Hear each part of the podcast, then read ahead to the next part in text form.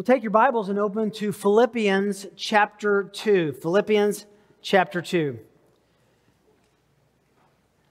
On this Christmas weekend, we're going to extend our celebration of the Lord's incarnation one more Sunday and look specifically at the Lordship of Christ. The title for today is Jesus, Lord at Thy Birth. And that should have obvious application to you and obvious uh, allusions to which song that is uh, referencing in Silent Night, but also I think it'll have uh, some, some meaning as we pull through this text that kind of stitches Paul's message together.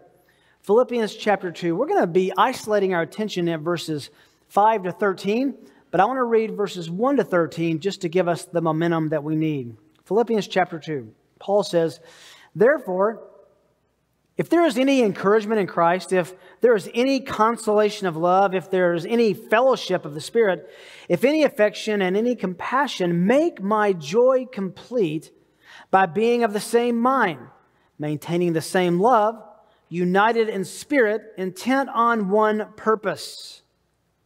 Do nothing from selfishness or empty conceit, but with humility of mind, regard one another as more important than yourselves. Do not merely look out for your own personal interests, but also for the interests of others. Have this attitude in yourselves, which was also in Christ Jesus, who, although he existed in the form of God, did not regard the equality with God a thing to be grasped, but he emptied himself taking the form of a bondservant, being made in the likeness of men.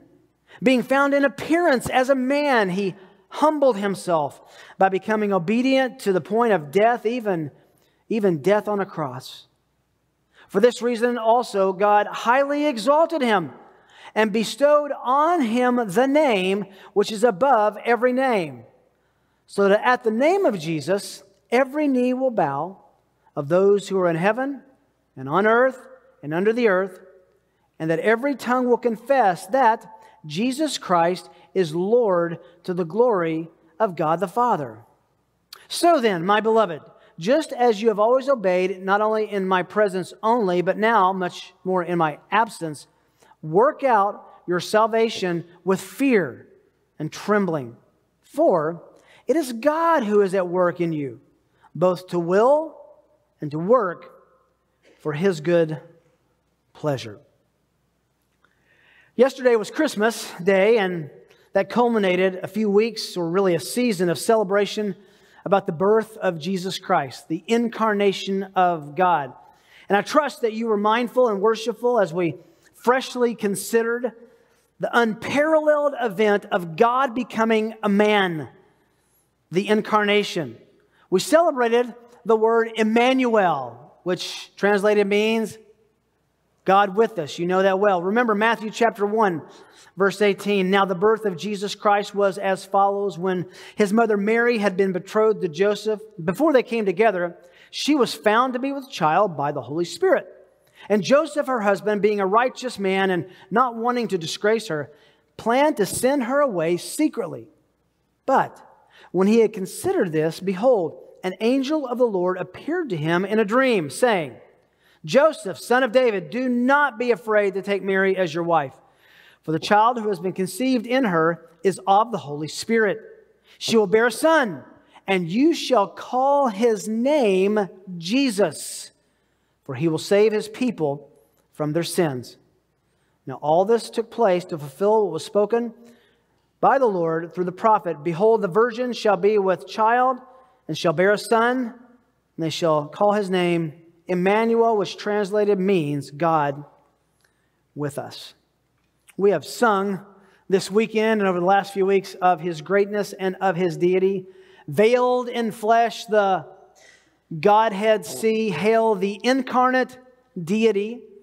This, this is Christ the King, whom shepherds guard and angels sing. Long lay the world in sin and error pining till he appeared and the soul felt its worth.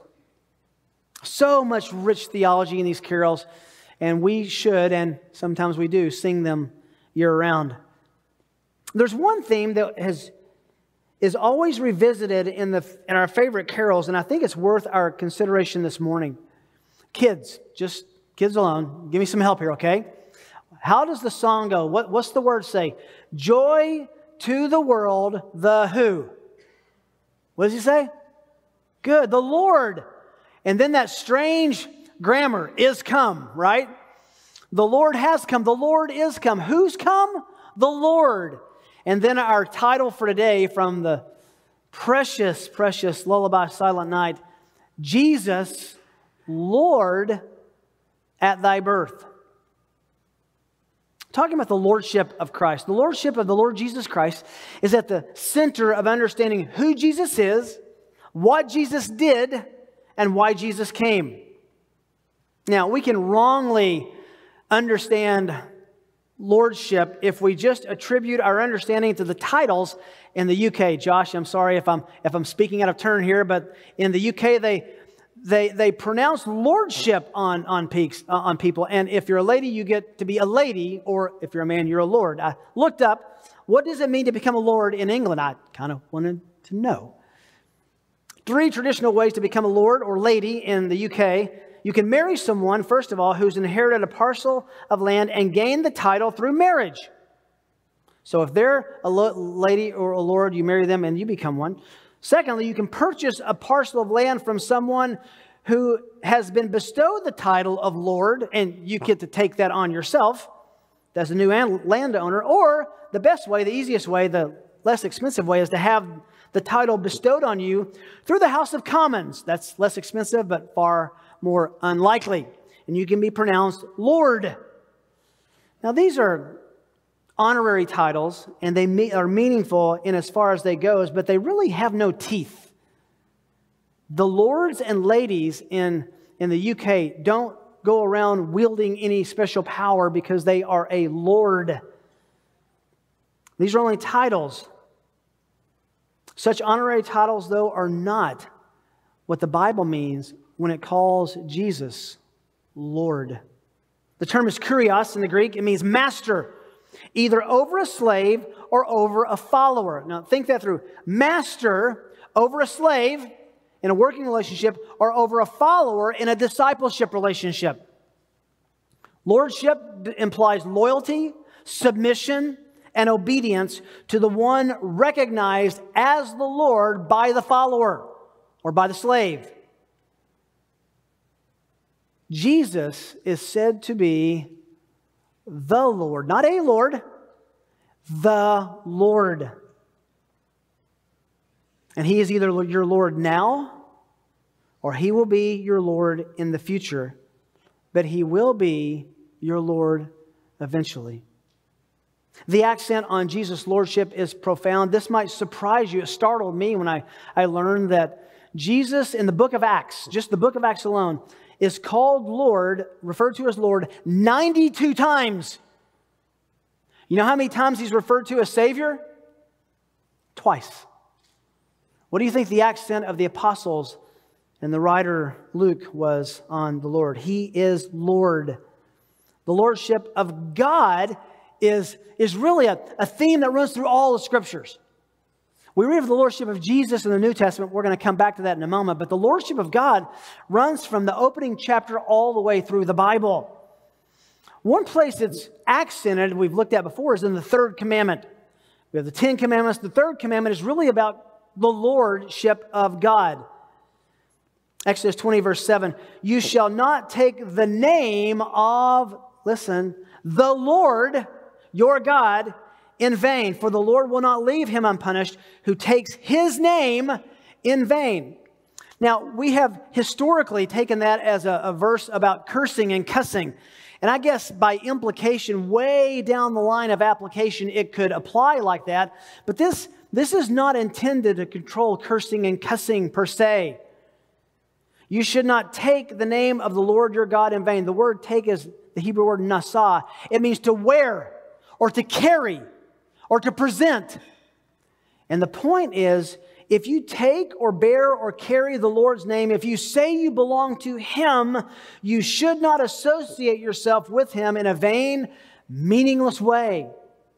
If you take the Lord's name, if you present others as being yourself as being a follower of the Lord and and you don't live up to that standard, you're taking his name, you're wearing his name, carrying his name in a vain way.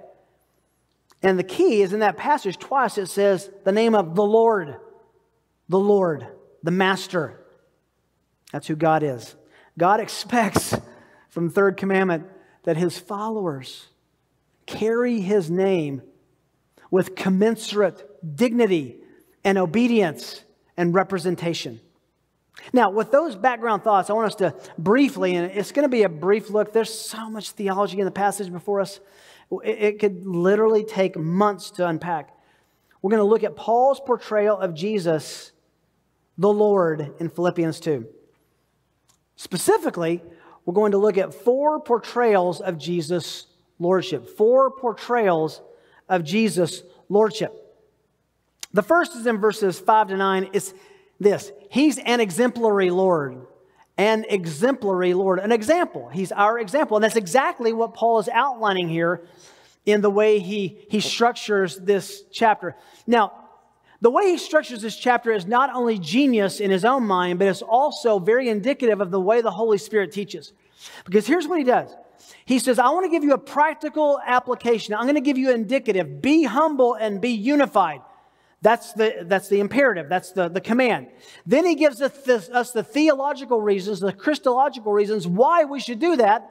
And after explaining it to us, the Christological, uh, profound understanding of Jesus' Lordship, he gives us more practical application because of that. Said another way, all application should be rooted in theology. Paul demonstrates that. And all theology should blossom forth in implication and in application.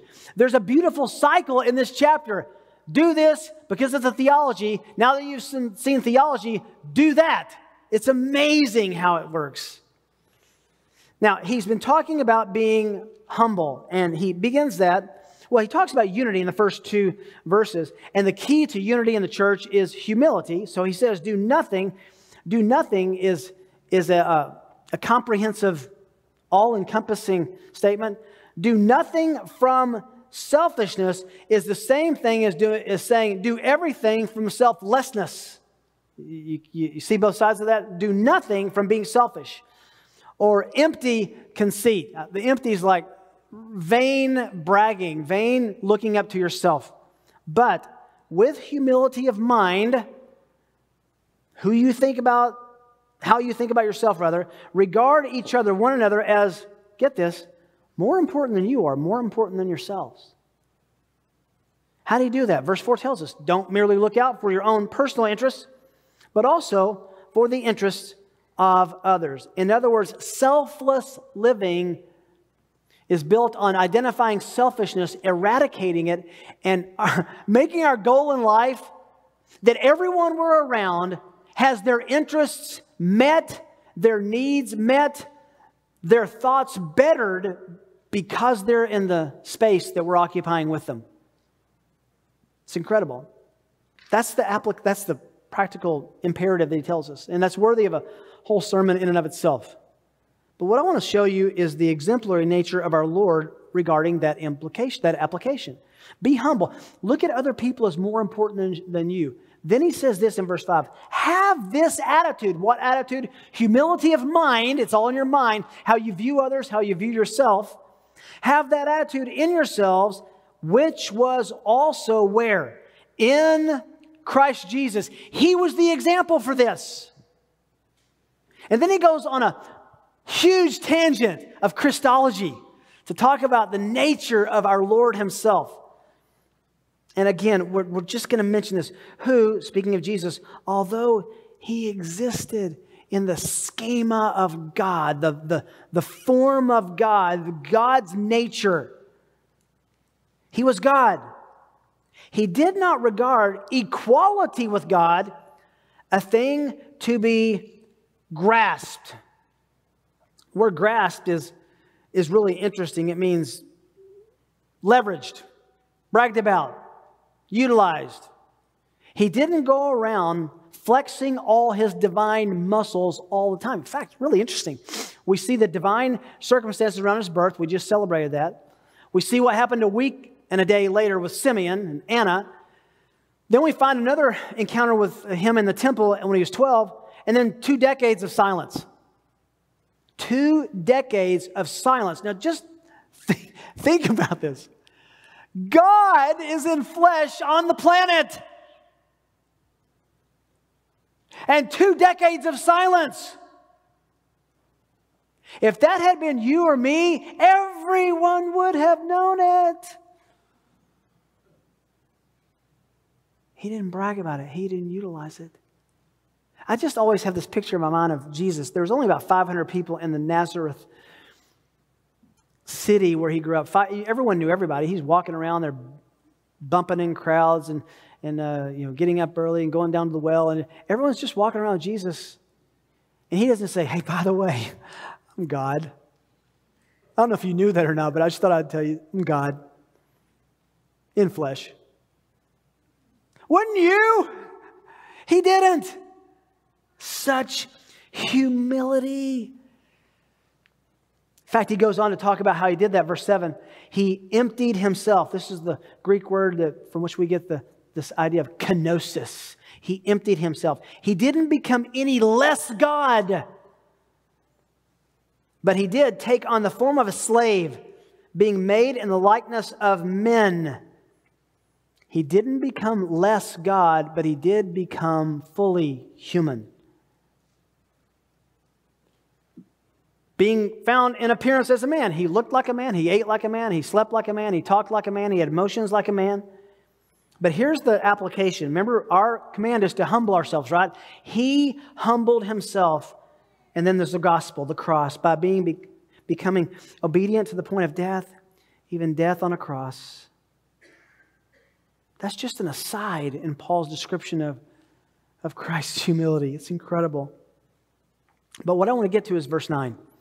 For this reason, his humility, his obedience, his exemplary nature, because of who he was, being equal to God, so it's his ontology, who he was, his praxis, what he did, because of Jesus, for this reason, God highly lifted him up, exalted him.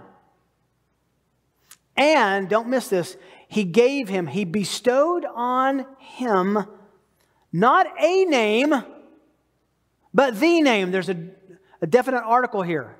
The name, which is above every name. God highly exalts Jesus and he gives him a name. He bestows on him a name which is above every name. Let's take a little aside here. Who Jesus is, was, what he did, what he does, is all bound up in his lordship. Isaiah 6, welcome to turn there. You listen if you want. Very familiar text. In the year of King Uzziah's death, I saw, this is an important word, I saw who? The Lord. Didn't say Elohim, God. I saw the Lord. Think about that. I saw the Lord sitting on a throne, Isaiah says, lofty and exalted, with the train of his robe filling the temple. Seraphim stood above him, each having six wings. With two he covered his face, with two he covered his feet, with two he flew. His robe is so massive, it just extends throughout the floor of the whole temple one of these seraphim calls out to the other and says, Holy, holy, holy is the Lord. There's our word again of hosts. The whole earth is full of his glory. And the foundations of the thresholds trembled at the voice of him who called out while the temple was filling with smoke, probably, probably the smoke of worship incense. Then I said, Isaiah speaks, Woe is me, for I am ruined because I am a man of unclean lips. Can you put a bookmark in your mind on that for just a moment? I live among a people of unclean lips. For my eyes have seen the Lord, the King, the Lord, there's our word again, of hosts. Then one of the seraphim flew to me with a burning coal in his hand, which he had taken from the altar with tongues. He touched my mouth with it and said, Behold, this has touched your lips, and your iniquity is taken away, and your sin is forgiven. It's an amazing picture of Isaiah's commissioning, his salvation, and his sanctification. It's incredible. Let me ask you a Bible trivia question, okay? Who was sitting on that throne? You'll say God, and you'll be right. What if I get specific? Which member of the Trinity was sitting on that throne? Be careful. Because in Luke, excuse me, John chapter 12, John says, though Jesus had performed so many signs before the people, they were not believing him. This was to fulfill the words of Isaiah the prophet, which spoke, which he spoke. The Lord has, who has believed our report. This is Isaiah 6 later. Who's believed our report? Who is to whom has the arm of the Lord been revealed? For this reason they could not believe, for Isaiah said again, He has blinded their eyes, He has hardened their hearts, so they would not see with their eyes and perceive with their heart and be converted, and I heal them. Then John says this These things I say, Isaiah said because he saw his glory and spoke of him. Isaiah is seeing a vision of one of the members of the Trinity. And John tells us that Jesus informs us that that was him sitting on that throne. John's interaction with Jesus is such a study in and of itself. Remember, he, he's laying on Jesus' chest at the Last Supper. Then in Revelation 1, verse 16, he sees the resurrected Lord in his glory. And he says, Jesus' face was like the sun shining in its full strength. When I saw him, I fell at his feet like a dead man. I love this. And he placed his right hand on me, saying, Don't be afraid. I'm the first and the last. All of this is vital as we come to the last phrase of verse 9. Obedient to the point of, excuse me, um, he bestowed on him the name which is above every name. Now, what name is that? What name is that? Is it, as we sing Jesus, Jesus, there's just something about that name? Well, let's keep studying and see. First, portrayal of Jesus' lordship and exemplary Lord. The second, a divine Lord. A divine Lord. We find out something about this name. So, at the name of, verse 10, of Jesus. Now, Jesus, Jesus has many names in the, in the Bible, in the New Testament and in the Old. Now, I'll try to be brief, but I'll try to be quick, and we'll post this tomorrow. Just don't even try to keep up. He's called the Almighty One in Revelation 1 8, the Alpha and the Omega in Revelation 22 13. He's called our advocate in 1 John 2 1. He's referred to as the author and perfecter of faith in Hebrews 12 2. He's our authority in Matthew 28 18. The bread of life in John 6 35. He's the beloved Son of God in Matthew 7, excuse me, 3 17. He's the bridegroom in Matthew 9 15. The chief cornerstone in Psalm 118, verse 22. He's the deliverer in 1 Thessalonians 1:10, faithful and true in Revelation 19:11. He's the true shepherd in John 10:11, the great high priest in Hebrews 4:14. He's the head of the church in Ephesians 1:22, the holy servant in Acts 4:29 and 30. He's the great I am in John 5:58. He's Emmanuel in Isaiah 7:14 and Matthew 121. He's the indescribable gift in 2 Corinthians 9 15. The judge over the earth in Acts 10 42. The King of Kings in Revelation 7 14. The Lamb of God in John 1 29. The light of the world in John 8 12. The lion of the tribe of Judah in Revelation 5 5. The mediator between God and man in 1 Timothy 2 5. He's the Messiah, the Christ, John 1 41 The mighty one in Isaiah 60, verse 16, the one who sets captives free in John 8, 36, our hope in 1 Timothy 1, 1, our peace in Ephesians 2, 14. Jesus is the prophet in Mark 6, 4, the Redeemer in Job 19, 25, the mediator in the same in Job 9, the risen Lord in 1 Corinthians 15, 3 and 4, the rock that people drank from in 1 Corinthians 10 4, the sacrifice for our sins in 1 John 4 10, the Savior in Luke 2 11, the Son of Man in Luke 19 10, the Son of the Most High in Luke 1 32, the supreme creator over all in Colossians 1 16 and 17, the resurrection and the life in John 11 25, the door in John 10 9, the way, the truth, and the life in John 14 6 He's the Word in John 1 1, the true vine in John 15 1, the truth in John 8 32, the victorious one in Revelation 3 21, wonderful counselor, mighty God, Father of eternity, and Prince of Peace in Isaiah 9 6. And that's just a little sampling. I was talking to my wife, my precious Kim, last night about this, and she said, Yeah, what about the name we don't know about? She said, There is a name that he has that we don't know about. And she's right. Revelation 19 12. His eyes are a flame of fire, and on his head are many diadems. He has a name written on him which no one knows except himself. I've, I've, I've been asked before, what's that name?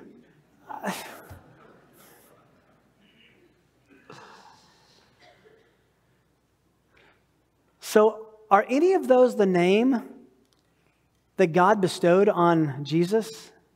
And the answer is no. None of those are the name that he bestowed on him.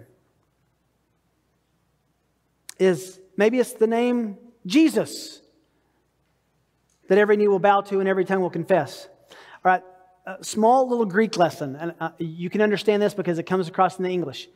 There's a there, there's something called a genitive of possession. It's simply saying of. And there's something called an appositive, which is a renaming. For example, um, if I said, that's Aaron's piano, you would say, that's the piano of Aaron. That's a possessive. That's the place he sits and he shepherds us, and we call it his, even though I know it belongs to the church, but you understand that's his piano. But if I said, that's our music pastor, Aaron, that's an appositive. One is a possessive, one is an appositive. This is a possessive. It didn't say at the name Jesus, every knee will bow. It says at the name of Jesus, at Jesus' name, said another way, at Jesus' name which God bestowed on him, the name he gave him. What name is that? Look down at verse 11. We know that every knee will bow. Those in heaven, on the earth, under the earth, that's people and angels and demons, that every tongue will confess what? That Jesus Christ is Kurios. He's Lord. That's the name. That's the name God bestowed on him. Why is that important? Why is that connected to Christmas? Because only God is the Lord. Isaiah 44, verse 6. Thus says the Lord. The Trinity is just so wonderfully woven in this passage. Thus says the Lord, the King of Israel, and his Redeemer, the Lord of hosts. I am the first, I am the last. There is no God besides me. Isaiah 45, 3, I will give you the treasures of darkness and hidden wealth of secret places, so that you may know that it is I, the Lord, the God of Israel, who calls you by name. Only God is the Lord. And when God the Father bestows on Jesus the name above every name, the name above every name is deity, is Lord. He didn't give him that because he earned godness in his life. Jesus, Lord at thy birth.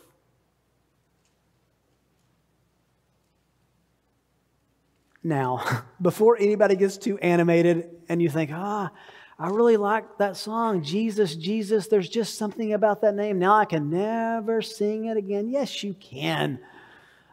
We're going to sing about Jesus, I hope, until he takes us home. We should always look at that name as precious. That's the name that means salvation that the angel told Matthew, name your son this. It's a precious name. It's just not this name in Philippians 2. It's not a summons. This is not a call for anyone to diminish our love for the Lord's earthly name, Jesus. It's a call for us to see that Jesus is Lord, which means he's God. Every knee and every bow don't, every knee uh, and doesn't bow and every tongue doesn't confess that a man was named Jesus. Every knee bows and every tongue confesses that that man named Jesus is Lord. He's God. He's a divine Lord. Number three, and these are brief, he's an absolute Lord. Let's go back and pick it up. He says, Every knee will bow of those who are in heaven, on earth, and under the earth. That's people and angels and demons. And every tongue will confess that reality that Jesus Christ is Lord to the glory of God the Father. That's a quote from Isaiah 45 23. Every knee will bow. The Lord is absolute, meaning everyone, listen, everyone will eventually bow the knee to the Lord Jesus and confess that He is God very God. He is the Lord. He is the Savior. He is the only way. Everyone will eventually. Why wouldn't you now? Everyone, every knee, every tongue. This will be now in sweet, loving relationship as adopted children, or it will be in judgment and an agreement with Him as one enters into hell. Doesn't this theological uh, understanding that Paul gives us here in Philippians color a little bit in a wonderful way? Romans chapter 10, verse 9. If you confess with your mouth Jesus as Lord and believe in your heart that God raised him from the dead, you'll be saved. For with the heart a person believes, resulting in righteousness, and with the mouth he confesses confesses, resulting in salvation. You will confess now. Everyone will confess now in this life, or they will confess one day, and that one day will be when it's too late. Yes, you are just in judging me because you are indeed the Lord. He's absolute. But he's also personal. Number four, he's a personal Lord. Now, as I said, he gives a, an imperative gives the theological reasons why we should obey the imperative be humble, like the Lord. He tells us about the Lord, Jesus. Now, he has another practical application af- after that. So then, based on what I just told you about the Lord, so then, my beloved, just as you always have obeyed, not only in my presence only, but, but now much more in my absence, work out your salvation with fear and trembling. For it is God who is at work in you, both to will and to work for his good pleasure. He's personal. If he is the Lord before whom everyone will submit someday and now, submitting to him now is a personal commitment of submission and loyalty to him so that the salvation he gives us Remember the third commandment? We don't wear the name of the Lord in vain. The salvation that He gives us is worked out, it's lived out.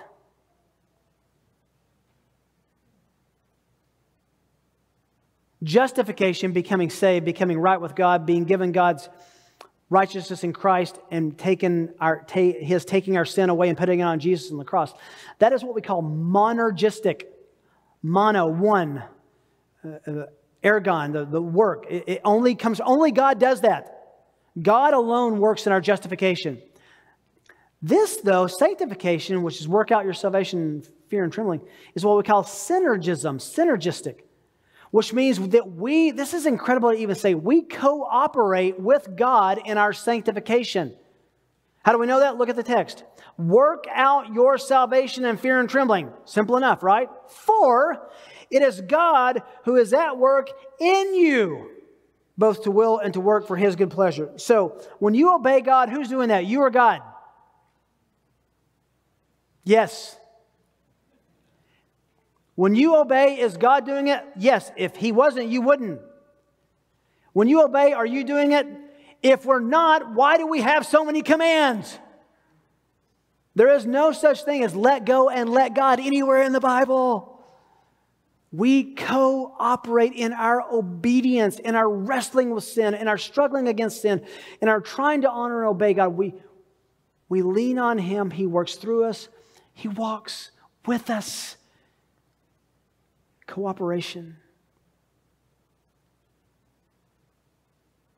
Not perfectly, but progressively. Now, I can't resist. He gives a practical application to his practical application. Now, if you were going to say, Jesus is Lord, He is God, you're going to confess Him one day. If you confess Him now, He owns you. You work out that salvation in fear and in trembling for the glory of God. What example do you think Paul would grab as to how we're supposed to live that way? Look at the next verse. Do all things without grumbling or disputing, complaining. it's incredible. Glory of the Lord, giving the glory of his name, special name to Jesus, the, the Lord God himself. We're to be humble as he was. We're to work out our salvation. How? Quit complaining. Quit complaining. Don't grumble and dispute. That's what those two words mean. Complaining is a serious spiritual sin.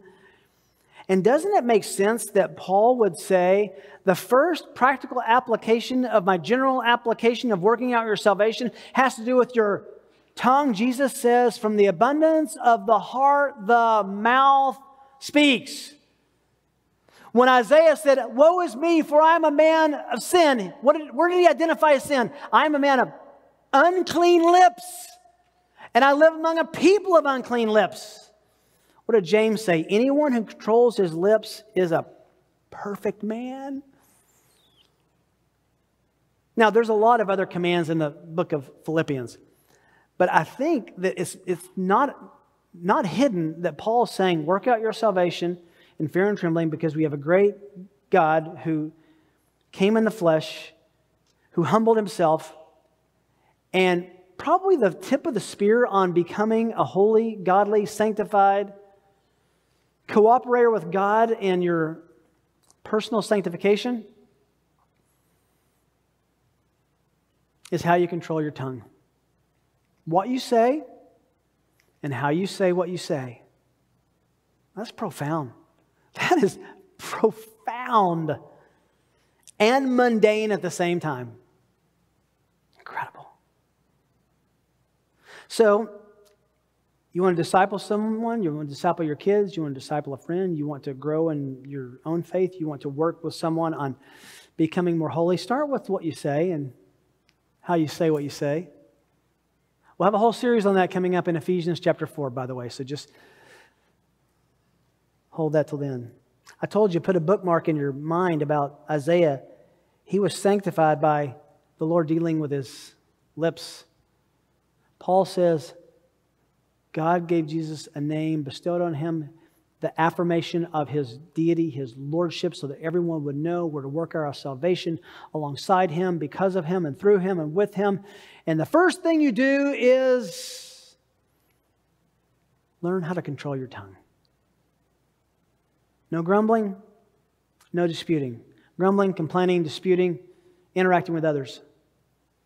I mean, think about it. When we complain, what we're saying is, I don't like what God has done in my life in His providence. Now, we might not like that, but we can learn to love the Lord who gave us those opportunities to see Him. John Newton said, Ah, what a poor, cold, confused, inconsistent creature I am. I am a poor servant indeed. And my only comfort springs from thinking, which I do too seldom and too faintly. My only comfort springs from thinking, what a wondrous master I serve. Lordship. He calls the shots. He's the Lord, we're the slave. He's the master, we're the student.